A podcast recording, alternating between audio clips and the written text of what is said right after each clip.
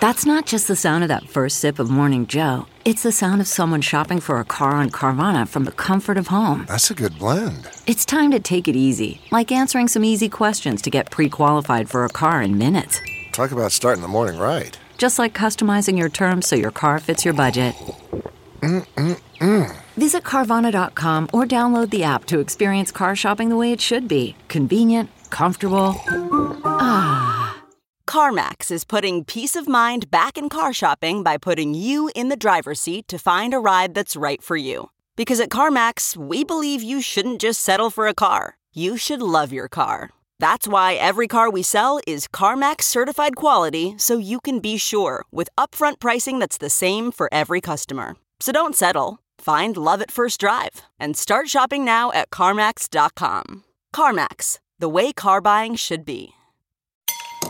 Fill her up. You're listening to the Gas Digital Network. We need to roll back the state. We spy on all of our own citizens. Our prisons are flooded with nonviolent drug offenders. If you want to know who America's next enemy is, look at who we're funding right now. Every single one of these problems are a result of government being way too big.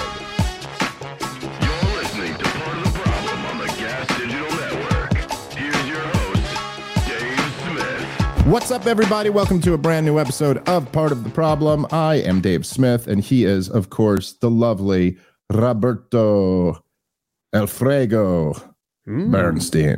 How are you, sir? Putting some sex symbol status on this. I like it. I'm trying to. I'm trying to get you a nice wife, Rob. That's all I want. That's all I want. It's time. It's time we get you settled down. What do we got? Uh, we got some some fun stuff coming up. I have to check my calendar here, but I think we got uh the um the secret group in Houston, Texas. Really fun.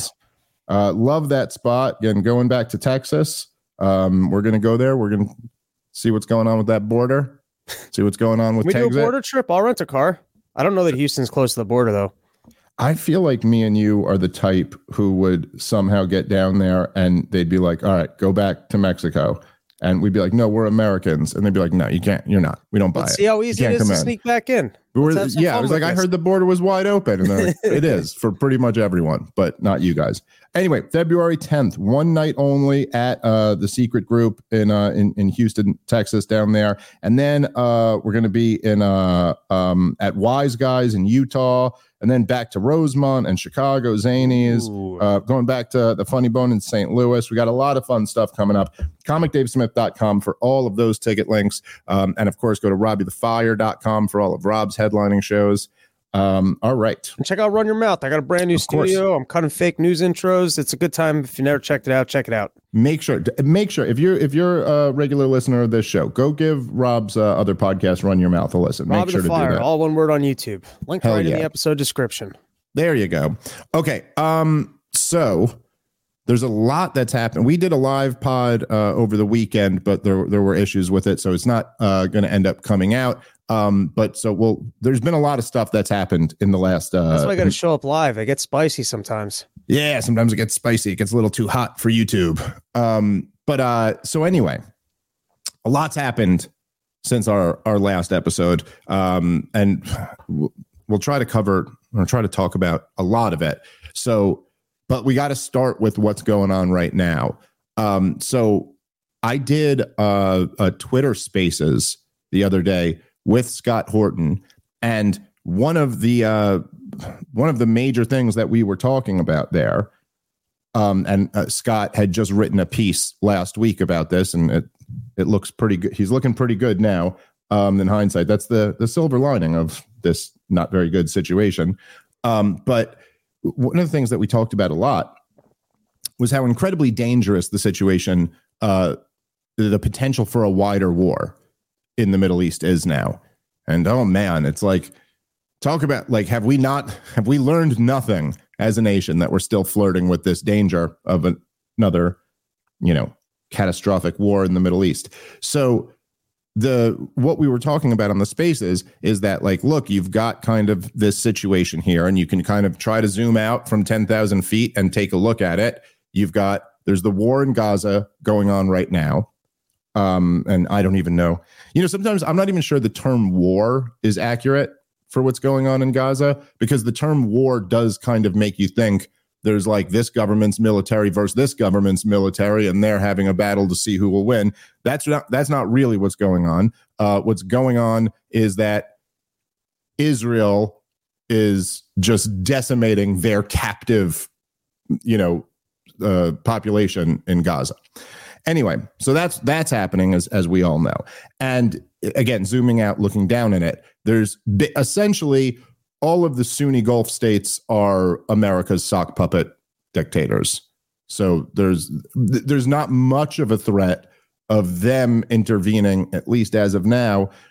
Of course, the dictators are all bought off off to be friendly with Israel, but about 100% of their people are totally hate Israel and, and hate what they're doing to the Palestinians.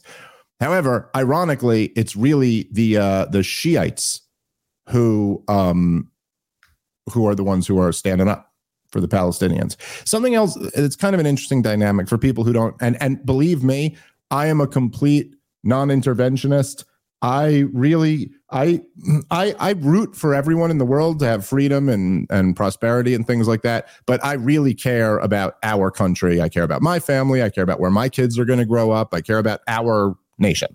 Um so do, I am not at all uh, sitting in judgment of anybody who just doesn't know about this stuff over there. It's totally fine. You have every right to not know about that stuff. There's there's only so much stuff any of us can know about, and if if you don't know about any of this, it's fine. But just if you don't, to give you a little bit of background, and this is something that's kind of interesting, is that there's so of of course we were hit on September 11th by uh, Al Qaeda, who's a, a group of radical Sunnis um, they were, uh, you know, Saudis and some Egyptians who camped out in Afghanistan and and planned 9/11. So since that, we went to war um, in Afghanistan, of course, and took out some of the, the or all of the Al Qaeda there um, pretty quickly, and then went toward the Taliban and fought a 20 year regime change war against the Taliban, which we lost and just ended up just giving them a lot more weapons and more control of the country. Then we go to war in Iraq and we take out Saddam Hussein, who was a Sunni dictator sitting on a, a majority Shiite country. So the majority of the country was Shiite, but he was a Sunni dictator who was and and you know the, the Shiites were second class citizens essentially, um, and very mistreated second class citizens. So we do those two uh, those two wars, and then we, of course, because the once we insisted on democracy in Iraq, and they have a sixty percent Shiite population, who do you think they voted in? So that it's now a Shiite country. So then we do um, around 2007 2008 it starts actually before obama gets in around 2007 2008 is when you see the um, the reversal the the redirection as as they called it. And this is when we basically start fighting against the Shiites because the the whole plan backfired and it just empowered Iran because now they had an ally in the Shiite Iraqis rather than an enemy in Saddam Hussein. And basically, since then, in all of the wars, it's it's been us either fighting against the the Shiites or um, and often in the same sense, fighting with the Sunnis, the radical Sunnis, including Al Qaeda and ISIS, including the groups who were supposedly the reason why we're in all these wars to begin with. But since then, we but there might have been some bombing campaigns. Uh, you know, there's been some bombing campaigns against ISIS in Syria, but really, who were we fighting in Syria? We were trying to regime change Bashar al-Assad. And so it just, I'll just say that look there's a lot there to get into but the one of the main points that i want to make is that if you ever wonder which i doubt too many people who listen to this show are still wondering but if you ever wonder whether this is really about a response to terrorism or this is just about empire this kind of proves it because what we're we don't actually have a major problem with the Sunnis because they're all bought off. They're all they're all American sock puppets. But what we have a problem with is that the Shiites are not. Like, so you have Bashar al Assad uh, in Syria, you have the Ayatollah in Iran, you have the Houthis in, in Yemen. These groups are all uh, Shiites and they're all not part of the American empire. So, obviously, I'm, I'm, sure most of you guys have heard that the Houthis in Yemen have gotten involved in this war. Joe Biden went on a bombing campaign there about two weeks ago. Um, now, what me and Scott were talking about here is that the other day is that look, you have American troops all throughout the region still. We still have troops in Syria. We still have troops in Iraq. Um, obviously, we have uh, bases in Saudi Arabia, um, bases in in you know th- throughout the Arabian Peninsula. And this is kind of now we're in a situation where we're kind of like they're kind of sitting ducks. And that what we were talking about then is that you can't these a lot of these Shiite groups here, right? You have the the Iranians, you have the Houthis, you have Hezbollah in southern Lebanon. There, you have you know what I mean, uh, uh, and you have the and, and, you have Syria, and they none of these uh, countries have any threat of hitting the United States of America, but they certainly can target our our soldiers over there, and this is what's likely to get us into a a bigger war. So anyway, the other day this happened uh, three uh, U.S. Uh, servicemen were killed in Jordan, and I think 15 or so were were injured. And so now Biden has vowed that there will be a strong response to this. And here you have the real threat of all of this going on now. Of course, as soon as this happens, there's widespread calls uh, for war with Iran because that's what you know, the neocon war hawk types have wanted from the very beginning. This is something that they were talking about in the 90s. Um, this is something that Benjamin Netanyahu has been trying to lie the Americans into since the 90s, at least, maybe earlier than that. Um, but constantly fear mongering us about, oh, they're, they're they're about to develop a nuclear weapon. Those you know, it, we, we were always five years away, as you remember, Rob. We're five years away from developing a nuclear weapon. And then when Obama signed the Iran deal, Benjamin Netanyahu said, now it's fast tracked. So presumably less than five years away. So we got to go to war with Iran because they're about to have a bomb. Of course, hindsight, you know, it was, uh, I believe it was Douglas, uh, uh, Colonel Douglas Macgregor, who said, uh, time wins more arguments than logic um, and uh, that is true. And no matter how many people were making great arguments at the time, the time won the argument on that one, right? It's 2024. So you want to talk to me about how Iran is five years away from a nuke in 1998? Okay. Turns out you were just lying. And they've abandoned that lie now. Now that's not even what they say. But now what they say is that Iran is the is the source of all terrorism. Do you need to provide any evidence to back that up? No. Do you need a, you know, um, you know, I, I remember saying when I uh, debated um, Ben Domenech, he said that at one point. He said Iran is the number one, you know, sponsor of terrorism. And I literally just said to him on that, I was like, I, you know, I'm not even saying you're wrong, but like, can I see the evidence on that? Like, I'm, can I just get a source on that one? He didn't provide one, but I'm just saying, like, I, I see that assertion made all the time, but I'm like, really, like, can we, like, I'd like a source on that. I, I don't know. I'm sure Iran does give some, uh, some money to, uh, Hezbollah and they do like, I'm not saying there's none of that. And, uh, you know, you could tell me how you define terrorism versus, you know, whatever, but more than Saudi Arabia, more than the United States of America. Like this claim is just always made without any actual evidence being provided. Um, so anyway, we're now in one step closer to danger of a of a wider war here. And I guess I don't know. I mean, I'm curious to get your thoughts on it, Rob, but it just seems so obvious to me that it's like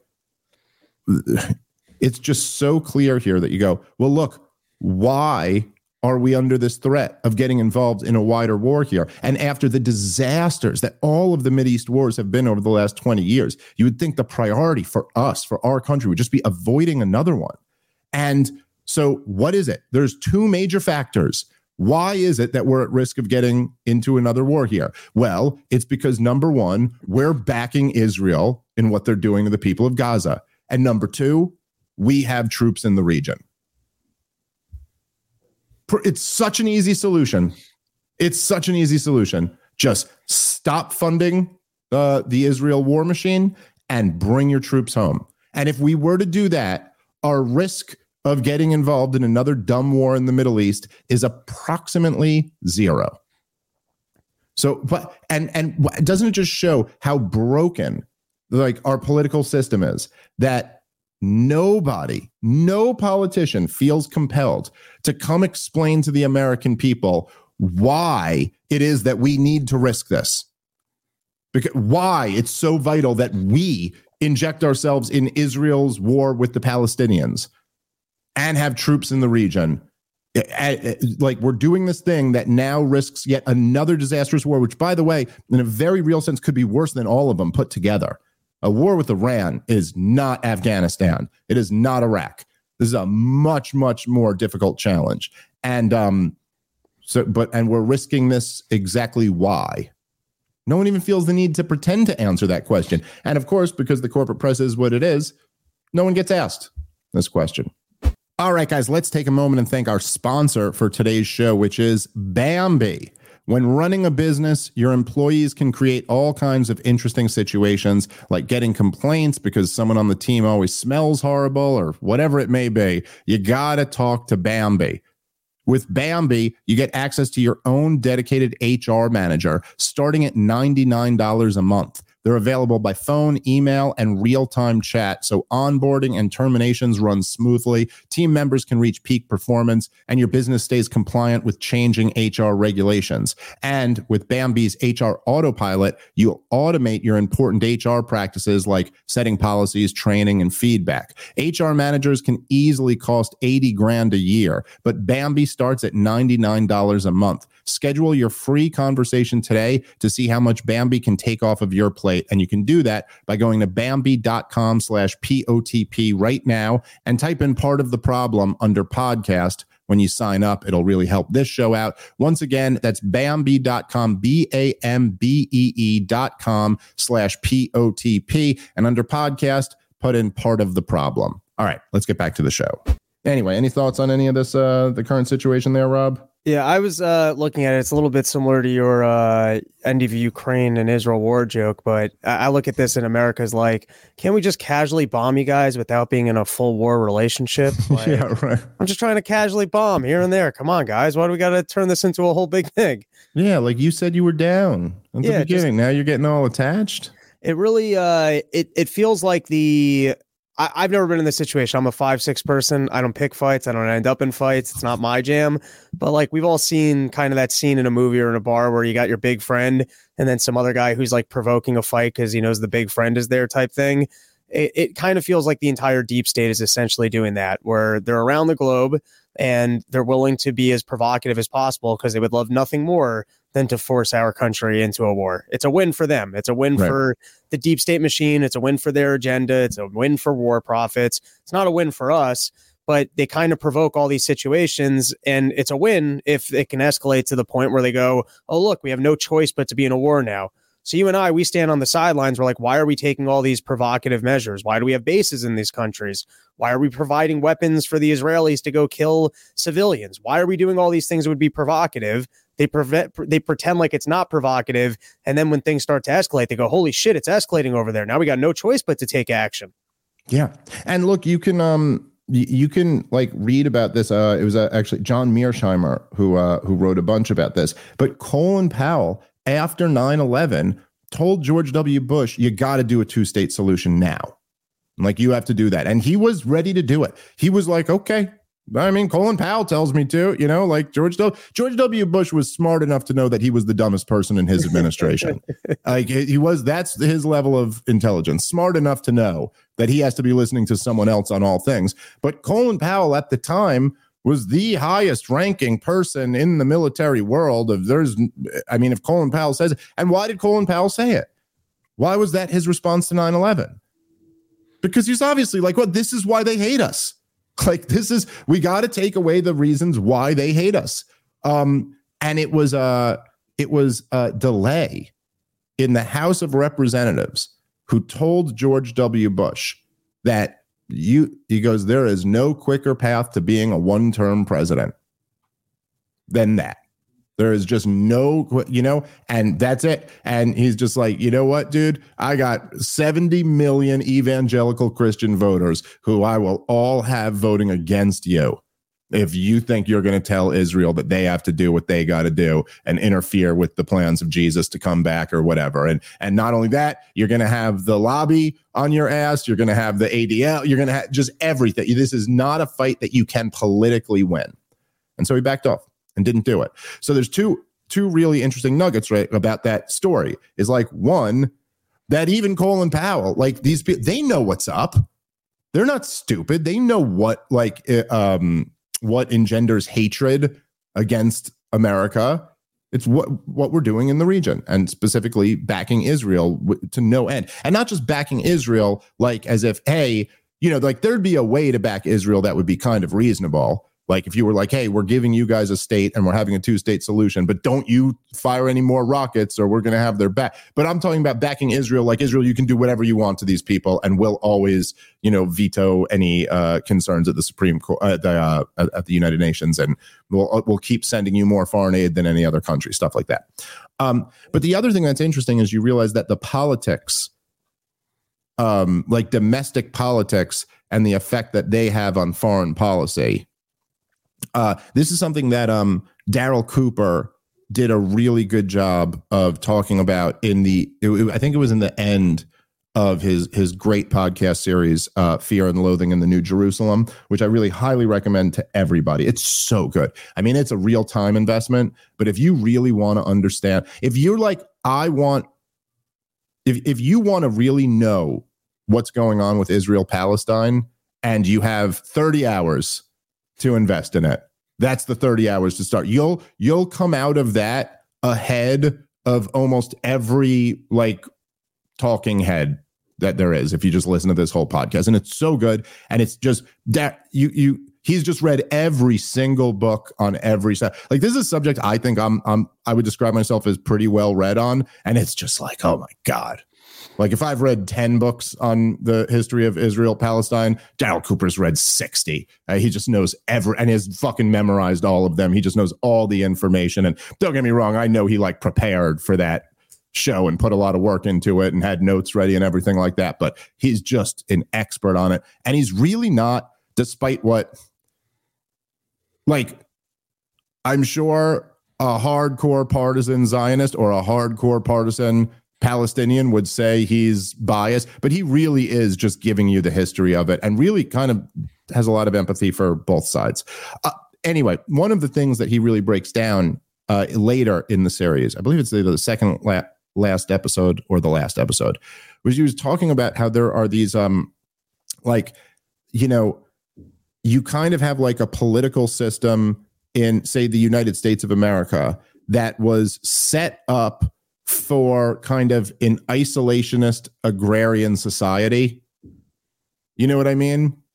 And now you're using that same political system to manage a world empire.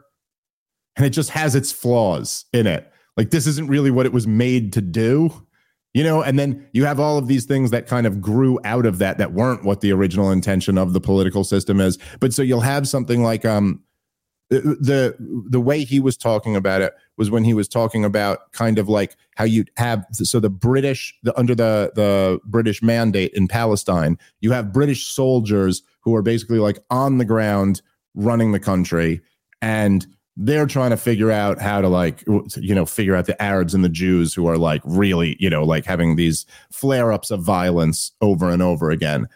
And that but then their decisions are being dictated by politicians in England. You know, and if you're trying to get someone in America uh, as the, as they uh, as you get into like the 40s and the Zionists start having their eyes on America more than Britain, or, or maybe not more than Britain, but they start having more paying more attention to America. There, America isn't like like if you want to affect American policy there, you're not.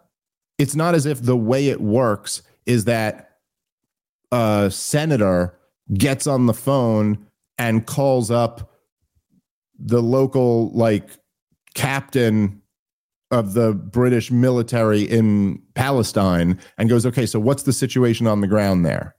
Like, what's really going on here? What do you recommend? And then they make their decisions off that. They're making their decisions like, well, I do have some Jewish financiers here who I'd like to fund my campaign. I, I am in New York City. I mean, there is a fair percentage of Jewish voters. There's no Arab voters. You know, this is in 1940 or whatever. No Arab voters here.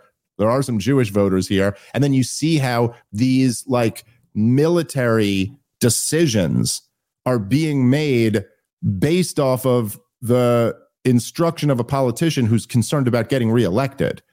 He's not concerned about like the f- facts on the ground or something like that. So anyway, there's all it, it's an interesting dynamic, but that's part of what happened here is that the way the American political system, however it's grown, for all of these different, you know, kind of like if you picture that octopus with all of its tentacles, like reaching into all these different things, you have the force where you have the Jewish lobby and the ADL and and things like that. You have, um, let's say, Jeffrey Epstein type uh, organizations that are collecting blackmail on different politics, but different politicians are compromised. You have uh, tens of millions of evangelical Christians who are very easily whipped up in complete support of Israel and forget what the reality is on the ground over there. In terms of our political system, it's unworkable to just not blindly support Israel. No, you're just not getting anything through if that's your plan. So, unfortunately, that's the that's our reality here. Um, okay, I'm going to go to the Biden video unless you want to jump in with anything, Rob. I just had uh, one other thing to say, which is uh, it's interesting the way that drones have seemed to uh, alter warfare. That uh, for about a 20 year run, we were able to, uh, I guess, avoid being in wars with country and then strategically bomb them. And now the wheel has seemed to turn a little bit where uh, people that otherwise couldn't have reached us or attacked us very effectively uh, can use cheap drones and uh, make it very costly for us to defend ourselves. Because from what I, what I understand in the the the Red Sea, the Reed Sea, whatever the hell that thing's called, Sea, is yeah. Red Sea is that uh, we have the technology that we could be protecting ships, but it costs us like a million dollars every single time we got to like get rid of some little measly drone or whatever. And it's interesting, I guess. What I I- don't really know shipping lanes or quite how catastrophic it is that uh, China and other countries have access to the Red Sea now, whereas uh, American major shipping do- does not.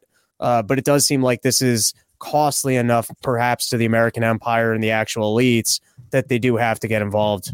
Yeah, well, that's. I, I mean, I don't know. Seems like the cheapest way would just be uh, put a Chinese flag up on our ships. But I, yeah, it's uh, it's it is interesting. I mean, this was something like to your larger point there. This was something that all of us were kind of thinking about, like when when Obama first started his uh, drone uh, campaign, and not, there were drone bombs used under George W. Bush, but it really became like popularized and mainstreamed under Obama. That, that this is something that even uh, people who don't know much about foreign policy know. Yeah, it wasn't Obama the drone bomb guy. Like he did a lot of that, and of course that continued through Donald Trump and and now into Biden. But I remember back when Obama, and this is at the beginning of Obama's first term.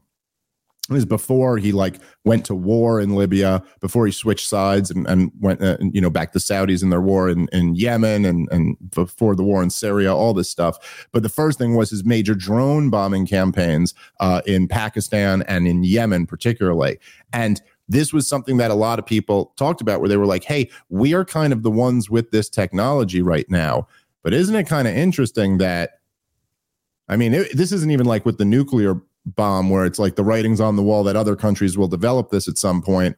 It, the technology moves so much quicker today. We're like, you know, in a decade that every country is going to have drones like this. And then what does that look like? And look, th- this was a drone attack um, in Jordan that killed these uh, three Americans. And I believe I was reading about it. They suspect that the drone like followed an American drone, and that's how it found the base or whatever, or that's how it's found where the guys were.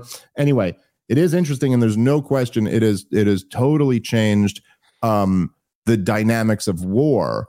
Um, per, it, like it changed the dynamics of of asymmetrical warfare for a while now. To your point, it changed the dynamics where a very powerful country could bomb the crap out of a very weak country without the powerful country having to risk anything or cost them anything, right? Like you don't have to invade or you don't have, you know what I mean? Or you don't have to like, I, I don't know, risk your Black Hawks being shot down or something like that. But now it seems to have had this impact where it's it's affecting asymmetrical warfare, but now from the less powerful side as well, because this right, this is how the Houthis are able to fight back at all or do anything. And that was true in their war with Saudi Arabia as well.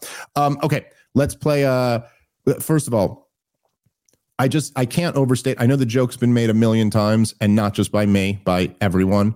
Um, but I just when when you're in this dire of a situation, and then you're like, let's see what the commander in chief has to say, and then this is what comes at you. I mean, I'm not exaggerating. Where where are his hands? Just pause it there for a second. I'm sorry, Brian. Pause it and bring it back to the beginning. This was the longest I'm taking my sunglasses off I've ever seen in my life. The entire time.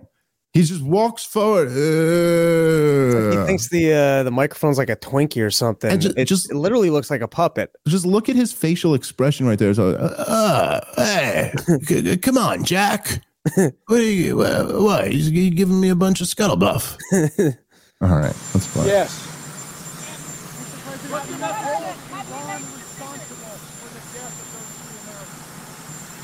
I do hold respon them responsible in the sense that they're supplying the weapons to the people who did it. We'll, we'll have that discussion. They always conveniently do this by the chopper so that there's the plausible deniability of why Like he didn't hear what they said, yeah. them. Yeah. We'll see.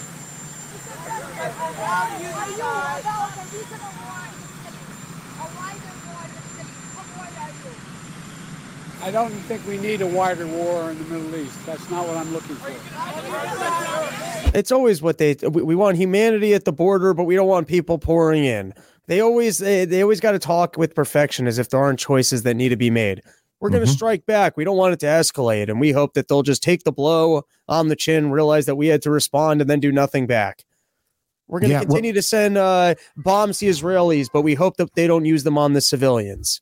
Right. It's very convenient that you're going to do the thing that'll lead to this disaster, but we don't want the disaster. We just want the thing that'll lead to it. um, you know, there's always something, and that, this goes right back to the core of what got me into this world. It's the old like Ron Paul argument with Rudy Giuliani, but there is some, there's something where I um and I don't I don't know why this always just clicked so clearly with me. But the American empire and Israel for that matter, they always rely on this the most blatant double standard. You know what I mean? Like it's it, where it's almost I, once you think about it enough, it's almost like it just presents itself and you're like, yeah, but how, you know, like it's like like when it, like the when Israelis or, or uh, pro-Israel types will just be like, well, you know, you kill innocent women and children, and then that's it. You got to suffer the consequences for that. And you're like, okay, but what about when you kill innocent women and children? Because that sounds like identical to the logic of Hamas, right? Like you're saying, hey, you kill innocent women and children, then we got to have a response. And if some innocent women and children get killed in that response, well, then so be it. It's like, okay. It seems very close. Seems like your logic is very close to theirs. And it's just funny here to say, to hear Joe Biden, they go, Do you hold Iran responsible? And he goes, Well, yes, I hold them responsible because they're funding all of it. It's like, wow, like who else is using that logic in this conflict? seems like the people targeting us, right? That's their same attitude. Is they're like, sorry, you're responsible for what's going on in Gaza because you're funding it. You're funding it and you're arming them. So you're responsible. So it's the same thing we're throwing back to them. It's just like, why do we need these double standards? One standard will suffice here. That's and by that standard, you're guilty of the same thing you're accusing them of being guilty of. All right, guys, let's take a moment and thank our sponsor for today's show, which is BiOptimizers. Let me ask you a question. Do you know if you're getting enough magnesium? Because four out of five Americans are not. And that's a big problem because magnesium is involved in more than 300 biochemical reactions in your body. So I want to tell you about the most common signs to look for that could indicate that you're magnesium deficient. And listen carefully because we got a special offer for you that'll give you exactly what you need. So here you go. Are you ir- are you irritable or anxious? Do you struggle with insomnia? Do you experience muscle cramps or twitches? Do you have high blood pressure? Are you sometimes constipated? If that sounds like you, you got to check out Bioptimizers. There are dozens of symptoms of magnesium deficiency, so these are just a few of the most common ones. Now, here's what most people don't know taking just any magnesium supplement won't solve your problem because most supplements use the cheapest kinds that your body can't use or absorb. That's why that's why we got to tell you about magnesium breakthrough. It's the only full spectrum magnesium supplement with seven unique forms of magnesium that your body can actually use and absorb. All Bioptimizer supplements are best in class. If for some reason you feel differently, you can get a full refund, no questions asked. They're so confident that they offer a 365 day money back guarantee. So check them out. Just go to bioptimizers.com slash POTP. In addition to the discount you get by using promo code POTP, you can get gifts with purchase up to two travel size bottles of magnesium breakthrough. So act fast. This is a limited time offer. Right now, go to bioptimizers.com slash POTP. All right, let's get back into the show. Um, aside from Joe Biden, there are other people in his government who are able to form sentences. Uh, so this is what uh, uh, the Pentagon said uh, yesterday. Iran was behind the attack. What does that mean? Have you seen evidence of financing or directing anything specific to this attack? Not just generally, but specifically. Uh, so maybe I need to clarify further um, from what Lita had mentioned. We know that Iran funds these groups, like Kataib Hezbollah. We know that these IRGC backed militias are the ones responsible for attacks on our troops in Iraq and Syria. Uh, beyond that, we're, we're doing an intelligence assessments. We don't have, I, don't, I can't give you today that This attack, linking it to Iran. we just know that Iran funds these groups like Kataib Hezbollah and other groups that have attacked our forces, but I don't have more to share on. As a general matter, yes. Shocking. Shocking. They don't have more to share. So that is it, right? We're all blaming Iran for this attack. And it's like, okay, all right. So, like, do you have any evidence that Iran was involved in this attack? Ah, you know, we are going to have to get back to you with that. We are going to have to get back to you with that one. Um, of course, uh, Lindsey Graham is tweeting "Bomb Iran now." There's a whole bunch of people, uh, you know, who are doing it. Was uh, this is pretty great. I got to say, I really did love this. That uh, let me see. I'm gonna find it here because I definitely retweeted it. Um, but so Tucker Carlson uh, tweeted out an image, uh, like a picture of two tweets. It was Lindsey Graham tweeted, "Hit Iran now, hit them hard," and Senator John Cornyn uh, uh, tweeted, "Target Tehran," and Tucker Carlson just tweeted that picture and said, "Fucking lunatics." And I just I don't know why this. Sometimes you know, like I come on my show or I go on some other big show and I just try to have the tightest, most irrefutable argument that I can put forth. You know, and then you just hear Tucker Carlson, the most influential right winger in the United States of America, and he just goes fucking lunatics. And I go, I think that's more powerful than any argument I've ever made. Like that's almost how it's got to be treated. Like I'm sorry, you if you are just saying you want a war with Iran right now, you are a dangerously insane person who hates this country. Period. I, I and I don't, you know, like the neocons would always use that uh accusation. You don't love your country enough.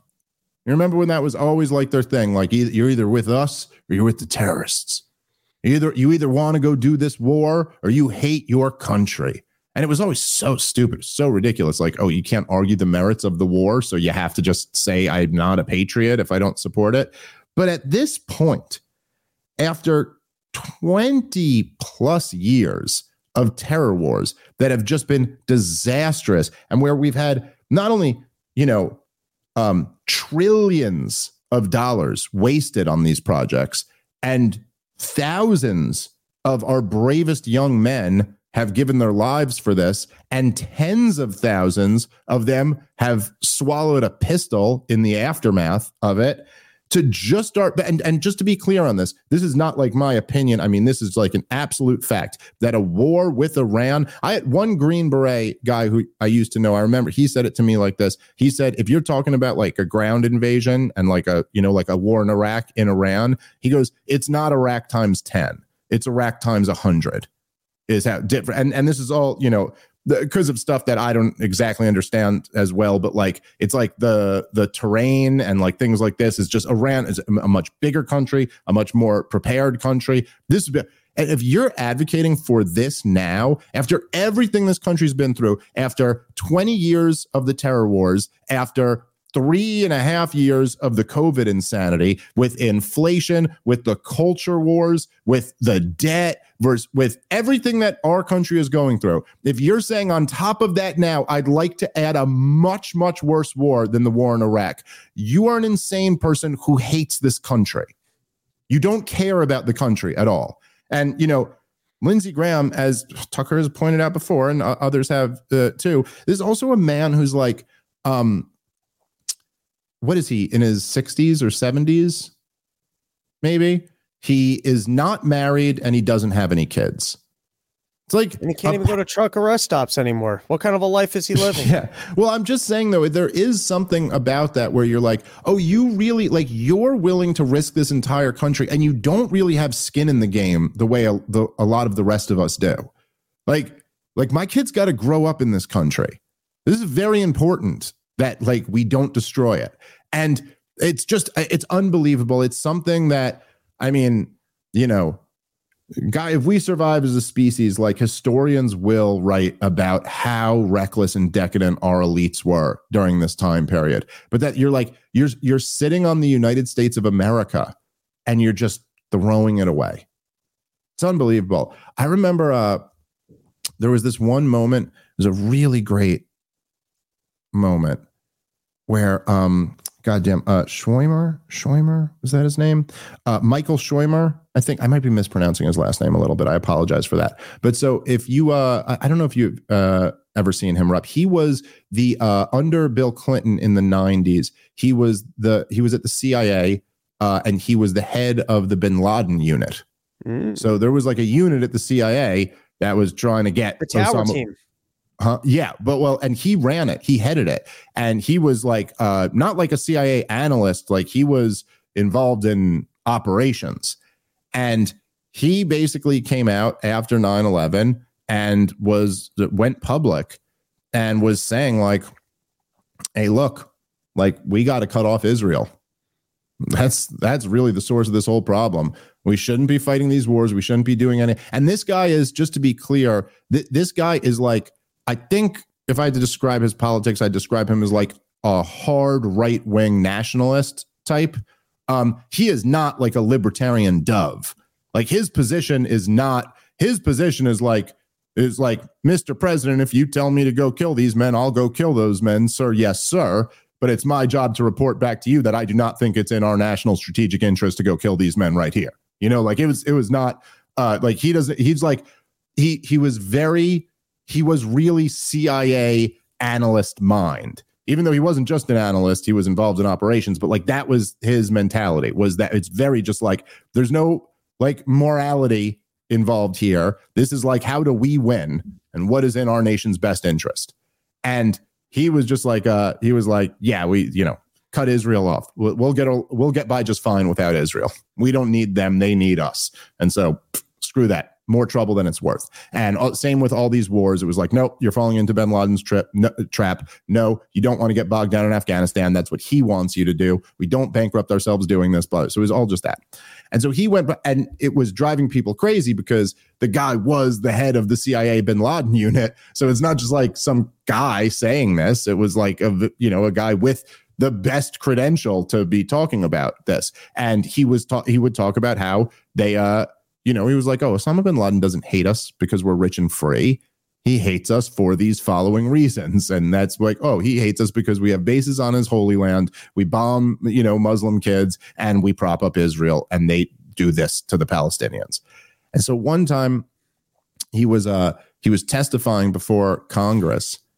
And uh again, like I was saying before, it's kind of that that divide that Darryl Cooper talks about between the kind of like intelligence uh versus politicians you know what I mean? And like the way, the weird way that they interface with each other.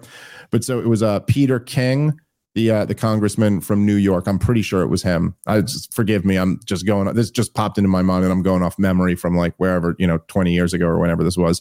And uh, Peter King is grilling him and he's kind of like you know he's like you so you don't love israel and you don't care about the only liberal you know democracy in the region and blah blah blah and just going off on like how horrible he is. Kind of doing this like political theater thing where he's like you sir don't you would allow israel to be destroyed by all of these people and at one point he's just like talking about how you know um despicable a person he is for saying this kind of like making these personal insults. And uh michael scheuer just goes uh he goes sir you're presiding over a bankruptcy. You're in no position to lecture me about anything. And it was like the only time that like he actually like interjected back a little bit with like another attack. But it was just something so interesting to say. It's because like, sir, this the way he said it because he's like this old school CIA guy, and it was just so serious. Like he's like, "Sir, you're presiding over a bankruptcy." Like that, like I don't know. I just found it so powerful. Where it's like, yo, you inherited the United States of America and you bankrupted it. You are the most profound failure in the world. Who are you to lecture anybody else about what to do about anything? Anyway, oh, so I just thought I remember that moment really hit home with me. I thought it was cool. All right, let's uh let let's move on to uh uh some other things. So I, I wanted to mention this real quickly. Uh, moving back to domestic politics because we do got this uh, presidential election. We're in the middle of a primary season. So I had uh, said a few episodes back after, uh, I guess, after New Hampshire that it's pretty obvious to me. I don't really think anyone can make a counter argument. If there is a good counter argument, let me know, but I certainly have not heard one yet. But it seems pretty clear that Nikki Haley is only staying in the race because she thinks there's a chance Donald Trump's going to be removed from it and that if there was any in any other election she would drop out right now. Like that is the if you were just you know uh in football rob where like the coaches have the uh like the charts where it's like okay this is what you do on third and seven. This is what you do on fourth and two on your the 28 yard line. You know what i mean? Like they have all the different like but this is what you do under these circumstances. Well like if there was a chart for primary politics when you get walloped in Iowa and New Hampshire and you're down by 30 points in every single state that's left, and the next state is your home state where you're down 30 points, you drop out of the race. Because what's the point of sticking in and wasting all these resources and humiliating yourself in South Carolina? All right, guys, let's take a moment and thank our sponsor for today's show, which is Prize Picks. And as you already know, Prize Picks is the largest daily fantasy sports platform in North America. They are the easiest and most exciting way to play DFS. It's just you against the numbers. Instead of battling thousands of other players, including pros and sharks, you just pick more or less than on two to six player stat projections. Basketball season is in full swing, and now you can pick combo projections across football and basketball from the Specials League league, a league created specifically for combo projections that include two or more players from different sports or leagues. So, for example, you could take LeBron James and Travis Kelce at a 10.5 combo of three pointers made and receptions. If you want to play alongside some of Prize Picks' favorite players like rapper Meek Mill or comedian Andrew Schulz, you can now find community plays under the promos tab of the app to view entries from some of the biggest names in the Prize Picks community each week.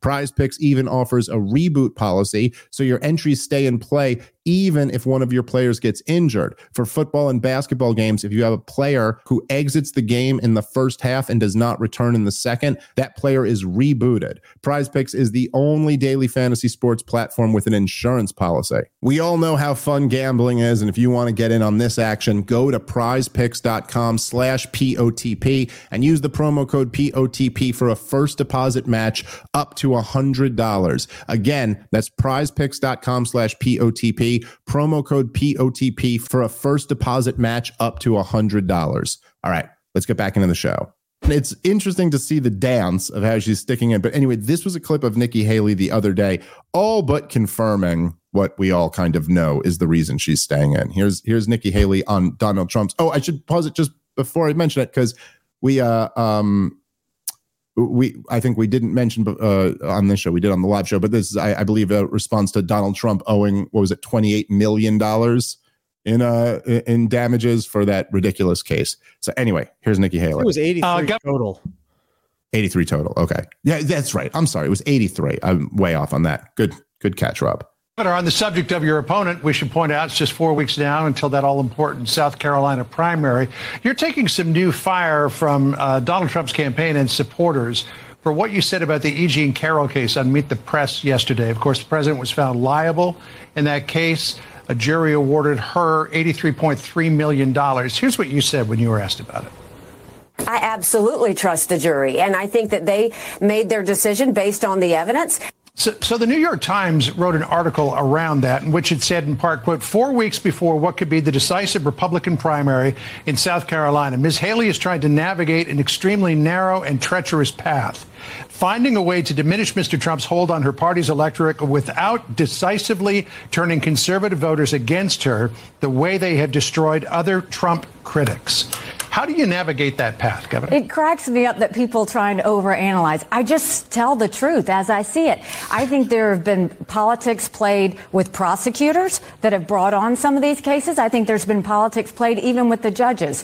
But I do think American juries still get it right. They listen to the evidence. They make the decision based on the evidence. And I do still trust the, any American that sits on a jury. I trust that they're making the right decision. It's a lot there. I just love that this is the way she's trying to weasel out of it. He goes, well, I mean, any American who sits on a jury, they always make the right decision. I'm always with them. There's never a bad juror. That's just not a thing. So, yeah, I can't really deny that the prosecutor was corrupt for bringing these charges for obviously political reasons. But if a jury finds him guilty, then I trust the jury. This is it. This is her laying it out. This is her strategy here and how her best attempt at how she will uh, she will stick around hoping Donald Trump gets removed and justify it on the grounds that hey, he had a jury. He had a jury of his peers. Sure, does 83 million dollars seem like a lot? Yeah, that does. You know, this is um I, I will say, uh, moving away from Nikki Haley insanity and onto uh, what's actually going on, uh, this is a very disturbing. I don't know if I could call it a trend because I'm really only thinking of two cases. I'm thinking of Alex Jones and now Donald Trump. But there is something where this seems to be in our very highly politicized culture and of course as we've discussed many times we we now live in an environment where i think anybody being honest with themselves would have to concede that somebody like donald trump or alex jones it's just it's basically impossible for you to have a fair trial by jury at this point. You know, especially donald trump in new york getting a fair jury trial this is ridiculous what nikki haley's saying. Um, but it seems like there's these things where look to me the donald trump one just seems insane. I don't even understand how he could be found guilty in a civil case. That this woman is a batshit crazy woman who has some claim that donald trump groped her like in public when he was the most famous man in the world and there's no one to back it up or corroborate it. Like i just it doesn't seem right at all. But typically, even if he was found guilty, he may owe this woman a few hundred thousand dollars or maybe like $2 million or something like that. But they're clearly making it 83 million to try to give him the absolute max, just to like, that's how we're going to get him essentially. And this is what they did with Alex Jones too. I mean, maybe you can argue that, but him entertaining the like uh you know the idea that sandy hook thing didn't happen and that the parents were lying that that was defaming them and that you know that he uh you know other people were harassing them or whatever as a result of it um but you would give them a billion dollars or whatever they were you know what i mean so it's like this weapon the weaponization of the the money verdict you know and there's something Literally very disturbing about damages. that huh It's literally called punitive damages. Right. Right. so the, it's it's a new like technique for ruining people. And I'll add another. She admits to the problem when she says that, hey, the uh, jury and the judge might be politicized. I'll tell you another element to this is the fact that it was platformed on the news. Like, where are all the Clinton claims? So here you have, they changed the New York state law. At, I think even at, she only came forward once the guy's, you know, running or is in an office or whatever. And then the news puts her on because they hate Donald Trump. Like in the past, if you got some crazy lady making some claim from 30 years ago, the news won't normally, if they're, if that's Joe Biden, you got some crazy lady making a claim, they're not putting them on the news. And if they put them on the news, you leave the president with no choice other than to go, hey, that's not true. And in terms of the jury selection and it being in New York, that to me is the most corrupt part. And to, uh, I think there's another case that showcases the corruption of that even more. And I, I everyone should go watch this. Uh, um, Tucker Carlson did a 45 minute interview with the guy who is going to jail For the tweet? he- for tweeting a joke meme that you can text in your vote for Hillary Clinton. They could not prove that a single vote had been affected because of that tweet, but they brought it to a jury in Brooklyn. And so they were able to cherry pick a county that was very liberal and would get a, a guilty verdict. So the idea that, like, you know, you can bring cases that aren't traditionally brought, uh, that you can change the way the news cycle is usually done to force someone to address something and then bring it into a uh, a district that obviously dislikes a person. Yeah, And the then it was crazy the was crazy joke thing about made on the live show, which was great, which is uh I mean, if you're sitting on a jury, how much fun is it to go, yeah, charge the guy a billion dollars? Yeah. No, I mean, look, and the and the one you're talking about, I'm blanking on the guy's name, but the one who Tucker interviewed, we talked about it on the show as well. But the thing that was so creepy about that one is that it's also, first of all, it's not even, it's not, there's no ambiguity to what he did. We all know what he did. We all see what the offense is, and it's nothing. Is tweeting a joke. He didn't even make the meme. He just tweeted it. Um, and then you know, like whereas with Alex Jones, I mean, you could at least like get into how irresponsible and wrong it is to say something like that when you don't know whether it's true. And with Donald Trump, I suppose there's a little ambiguity about like what actually happened. She's making an accusation or whatever. But with this kid, it's very clear. So that's one. But then number two, it's that he was nobody. He was nobody. This wasn't going after the former president of the United States or going after this huge right wing talk show, uh, talk radio show guy or anything like that. He's just like a random dude who it's like they almost just wanted to make an example out of like someone who's on 4chan. You know, like you got to go down. And so that, yeah, just incredibly creepy. Um, okay, before uh before we wrap up this show, I did want to play this clip because I just found this to be so hilarious.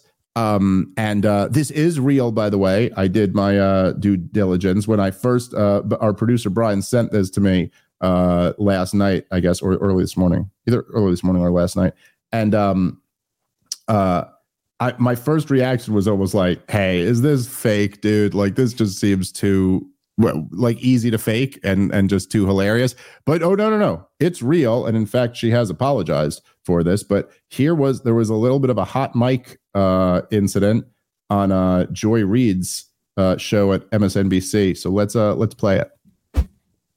Over the weekend, President Biden said he's ready to take action if Congress is serious about solving the border issue. If that bill were the law today, I'd shut down the border right now and fix it quickly. And Congress needs to get it done. Starting another fucking war. Still trying to kill the deal. All right. Over the weekend. So this is a look. I mean, I guess it's a little bit of speculation here of like what what was she saying there? But she, it seems like the it seems like what she was saying is that she was like mocking President Biden to her staff, thinking her mic wasn't going to be on until it had it had the the clip What's had up ended. that show, by the way? They're just the Joy Reid reacting to clips honestly show. Every single ah. time the video goes up, if you can actually get her commentary, you might have a good show there. But it does, it makes you wonder a little bit because a lot of these people on MSNBC, like a lot of them, I I knew them before they all lost their minds. You know, like before the rise of anti-Trumpism and the rise of woke insanity and the rise of COVID insanity, and a lot of them were at least like reasonably anti-war. And um it's just interesting. You're like, oh, so what's really going on here? And I do think that uh, first off, a lot of these people are are willing. They have made the decision. I will take the money and say what you want me to say, and it's that dishonest. And I think that um, uh, a lot of them they see it. It's it's very clear that the overwhelming majority of the corporate media decided probably before 2016 but certainly since then that you know whatever it is their job to make sure Donald Trump does not get elected and they've convinced themselves or whatever that's what's best for the country and whatever that's that is what their job is and by the way, to be fair, this is always, I, I, do actually kind of agree with that one aspect of what Taylor Lorenz said on that clip that we played on the last episode. That I do think that um, objective journalism it, is a myth in a sense. Uh, not to say that you can't, I, I should, let me rephrase that. The, that the objective journalist is a myth the objective journalism can be done, but there is no such thing as like, well, that guy's a commentator, but I'm a straight reporter. I don't have any opinions. I just deliver the news. That doesn't exist. And even within all of those people who call themselves objective reporters, they um there are like given priors that they come to the conversation with. Every single one of them, if you ask them, is democracy good, would say yes democracy is good. Now, however you feel about that, I'm just saying they're working from a framework of like, well, obviously, like democracy is good and dictatorship is bad. So it is my job to promote democracy and not promote dictatorship. Now, you may completely agree with that. There's a totally reasonable argument that that is, in fact, true. Um, but I'm just saying it's not just purely objective reporting. You're filtering that through a lens. And their lens is we must ruin Donald Trump. Well, maybe they have an argument that they can convince themselves of why we just think that would be this guy's Hitler. And if he gets elected, the whole country's ruined. So that's our job to do that. But that's what they're doing. But it's kind of interesting. It's just a little glimpse into behind the curtain that because you know, in some way, like a lot of these people, they gotta fucking resent Joe Biden, right? Because they so just want Donald Trump to lose and then they got to just be like, oh my God, could this guy not be such a retard? You know what I mean? I like, oh, and, and I think that was kind of what we heard there. It's like, oh, start another fucking war. That's real popular. That's really going to work. You know? So that's kind of my guess on this. But either way, it's, it's a, it's a window into the level of dishonesty because obviously the segment that's on there is her doing what? Defending Joe Biden against the bad Republicans, all she ever does. But when she thinks the mic's muted, she's basically like, yeah, this fucking guy, you know? Also, the uh, the Biden uh, new border pitch is pretty incredible. Uh, that he's claiming he does not have the authority uh, to stop the current immigration, but if Congress gives him the authority to basically legalize what's currently happening and process five thousand people a day, then once they hit that 5,000 people a day limit, he will then have the authority to stop the border. It's essentially a plan to legalize very high immigration levels with some sort of a claim that he does not currently have the authority uh, to close or enforce the border. Mm-hmm. And without any sort of a mention for what this magical plan will be, after the 5,000 person limit? And why not Yeah. just do that before the 5,000 person limit? Yep. No, it's uh it, it's the way it always works. It's like, look, we have to do the amnesty now and then we'll get the border security later. Yeah. And we do the amnesty and then you never get the border security. Look, we can do tax cuts for the rich now and we'll do spending cuts later. You get the tax cuts for the rich, you never get the spending cuts later. This is constantly always the game. But it is it does seem like just on the politics of it, you're kind of like, all right, good luck selling that one, dude. I mean, Elizabeth Warren was out on uh on the news uh earlier today, or maybe it was yesterday. And she was saying, she goes, You know what's going on with the crisis at the border? It's that Donald Trump wants this crisis at the border, and he wants it so he can run against it in November. And this, the Republicans are keeping it going so that Donald Trump can run against this border crisis in November. And you're like, Oh, dude, I mean, all right. I mean, I like, I almost applaud your effort, lady, but good luck selling that one. That, uh, yes, our policy is a disaster, but look, look at them cynically running against our disastrous policy. See, it's their fault. It's like, yeah, okay. Now, by the way, there probably is some level of truth to that. It's like, yes, it works out politically very well for your opponent if your policy is failing, but that's not. No one's ever been able to use that excuse before. Like if when Obama was running against the war in Iraq, George W. Bush couldn't be like, "Well, very convenient how that works out for you." That my war is a complete disaster. oh, and who and who benefits from that? Well, it looks like you do. So therefore, it's your fault. I mean, it's just too. It's the some things are too ridiculous to to stand. It's like uh, you're building a four story house out of silly putty. I actually don't think that's going to work. I don't think that's possible. All right. Guys, come uh come see us out on the road, comicdavesmith.com, robbiethefire.com. Go check out Run Your Mouth. Um, and uh yeah, catch you guys soon. Peace.